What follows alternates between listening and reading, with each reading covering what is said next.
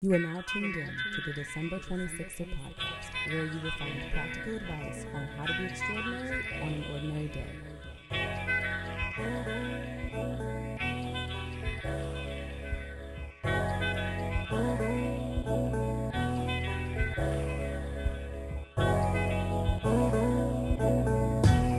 What's up, everybody? I am your host, Delisha. Thank you so much for checking out the inaugural episode of the December 26er podcast. This has been in the making for quite some time, and I'm so excited to finally be launching.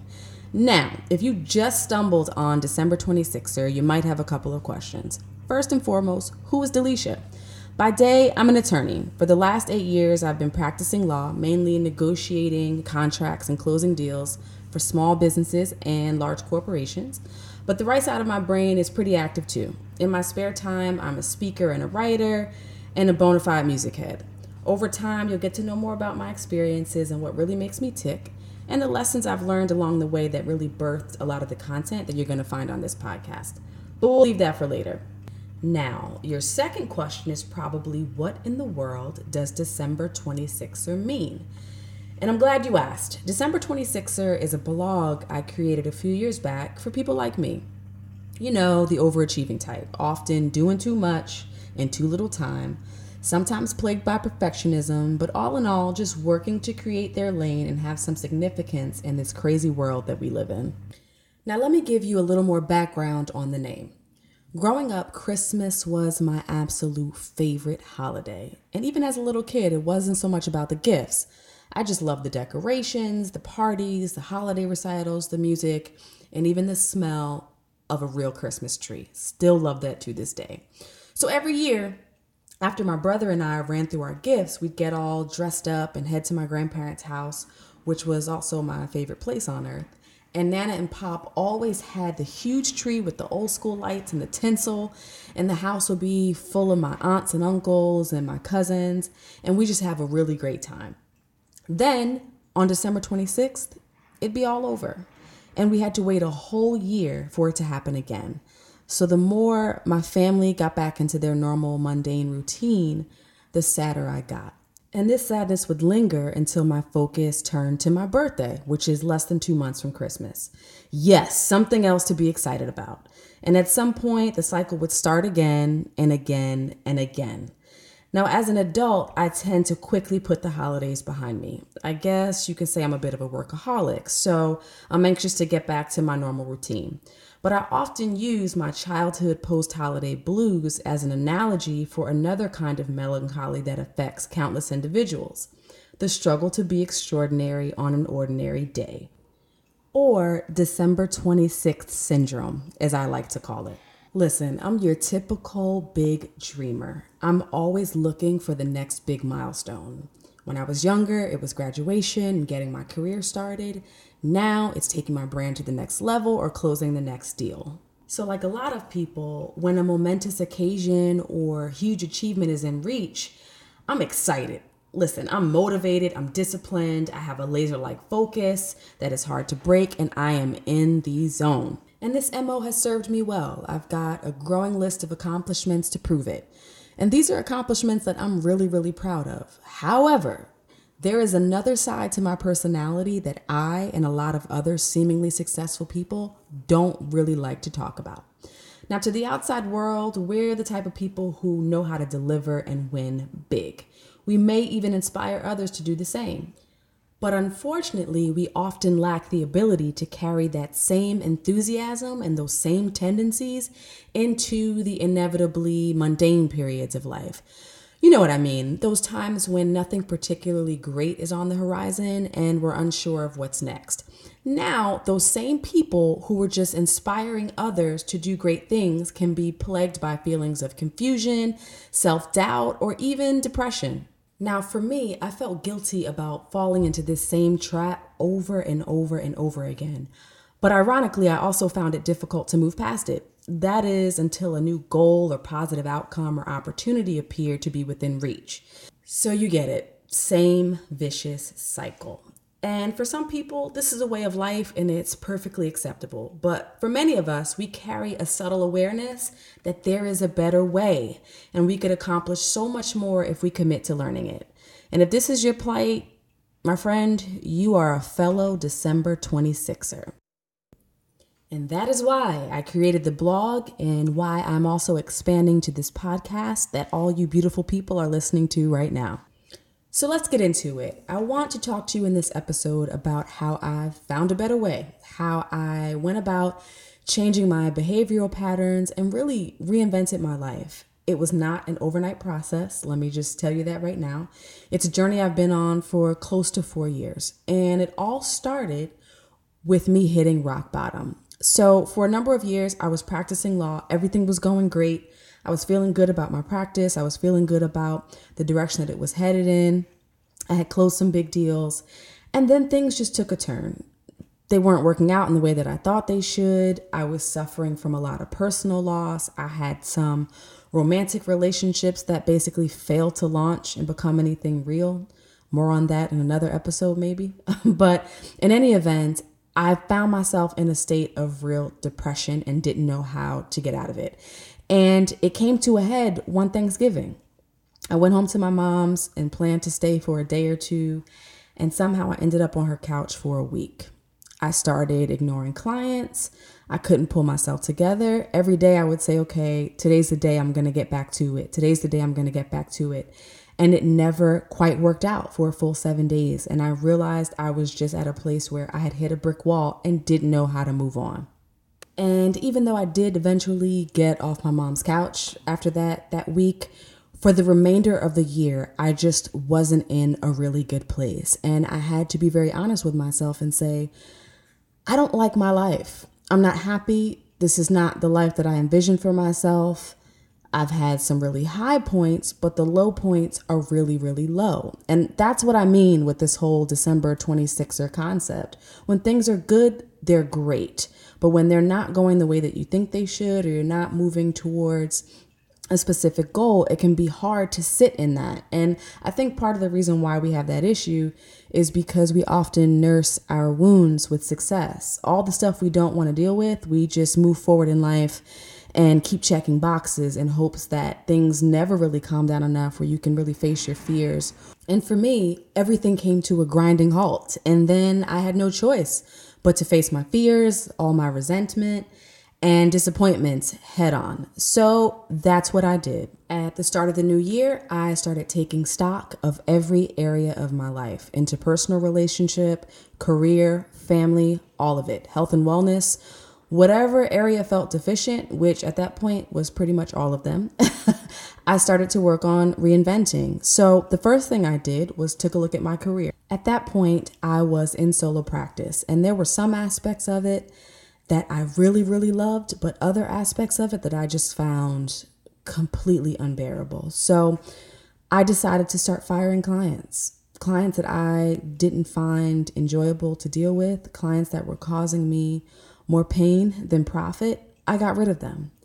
And at the time, it seemed like the best option. And to this day, I still think it was the best option. But trust and believe there were repercussions from doing that. So essentially, I had cut my income by letting those clients go. So now, instead of dealing with difficult people, I'm dealing with an inability to cover all of my overhead. Yes. So from one stressor to another. But I decided that my own peace of mind was more important than just taking a check from wherever I could get it from. So I decided to take on what some would consider menial work for an attorney who was at that level. But for me, it was all I had the headspace for. So I took on this work that I knew I could do uh, by only using a fraction of my brain power and that basically freed me up to start to focus on putting other areas of my life back together. So, without getting into all of the nitty gritty details right now, I'll just say that over a period of years, I've been able to create a career and a life that I really, really enjoy. And we'll break that down over time. I'll give some more anecdotal stories about some of the things that happened that got me here, but it started from that rock bottom position and really taking time, brick by brick, day by day, to really create the life that I want. So you may be asking yourself, where can you get started? What can you do today to help yourself get on the path of really creating a life that you enjoy and that you look forward to starting every single day. So, I want to give you a few tips to help you, uh, particularly because we're getting ready to move into the new year and we all like a good reset uh, when January 1 comes around. So, this is the perfect time to start. This is the perfect time to really set yourself on a path to getting to a life you enjoy. So, tip number one you have got to get disciplined. There is no way to engage in reinvention of your entire life or even pieces of your life if you lack the discipline to do so. One of my favorite quotes from Mortimer J. Adler says True freedom is impossible without a mind made free by discipline. So, how do you get disciplined? First thing I did was start cutting toxic people out of my life really those people who don't bring really great energy to you or encourage you or motivate you to do better and be better, don't really want them around. I try to surround myself with people who make me feel like I'm getting left behind if I'm not working towards my goals or just focus on trying to improve myself and create a better life. That's the first step. And I know this is hard with, you know, people you may have been friends with for a long time or who are in your own family and it's hard to set boundaries, but it's something you've got to do. I mean, it's it's very clear to me that part of the reason why I've been able to improve my life is because I started really spending my time around those who are working towards the same goal. And we really encourage each other. That's just, you know, the, the quote is cliche, but it's true. Birds of a feather, you know the rest. All right. Uh, also, how to create more discipline. Learn to say no. A lot of us just don't have discipline because we are overwhelmed. We're overextended. We're giving too much to too many people at all times, and we don't have enough really left, be it energy or focus, to really help ourselves in any way because we're just giving, giving, giving, giving. So you really want to assess everyone and everything that's taken from you and figure out what you can take back because yes, we all want to be great, but until you help yourself, you're really not giving the best version of yourself to others that you refuse to say no to anyway. And can I just say this? No is a complete sentence. You don't owe every single person an explanation as to why you're choosing not to do something. You own your schedule, you own your time, and you get to choose how you spend it. So I know as an overachiever, you feel like every time you haven't met someone's expectation of you, that you have to explain to them and give a complete thesis as to why. Sometimes it's enough to say, No, I'm unable to do that right now. End of discussion. And if they can't accept that and respect that, then the problem is really with them. Next step create a routine. I tend to look at my time the same way I look at my money. If I don't budget it in advance, it flies right out the window and I can't even account for where it went. So you've got to be good about creating systems for your life we as human beings just have limited willpower. So if you don't set a schedule in advance and determine how you spend your days, they'll continue to fly by and you'll continue to feel like you're not really accomplishing anything or moving forward. So I tend to try to plot my weeks from Sunday. And I always try to start my Monday strong because I find that that sets the tone for the remainder of the work week, especially. So Something we do over on the December 26th or Instagram page is what we call the Monday morning move. It's a really strong step in the right direction in hopes of setting your sights and setting your energy in the right space for the remainder of the week. Go check it out. You'll get some tips there uh, that hopefully you'll be able to implement as well. And you might be saying right now, Delisha, I've tried routines before. They just don't work for me. I can't stick to them. And the reason they often don't work for us when we first set them in place, I've been through that too, is because we try to do too much all at once. If you're a person who doesn't work out, who doesn't eat right, who doesn't get up early in the morning, who wants to be an author but doesn't write at all, you can't try to implement all of those things at one time. It's just not going to work. And you're going to be disappointed from the beginning and then go back to the free for all where you're just floating through your day on a wing and a prayer. So just start small. A great small step is just making a decision to either wake up or go to bed at the same time every single day. And if your schedule doesn't permit that, another way to do the same thing is to just decide to get a fixed amount of sleep at least five nights a week. I know weekends it can be a little bit difficult, but at least during the week, making sure that you allocate enough time to sleep and you stick to it no matter what. I know this probably seems really unimportant and minor, but I promise you, success breeds success.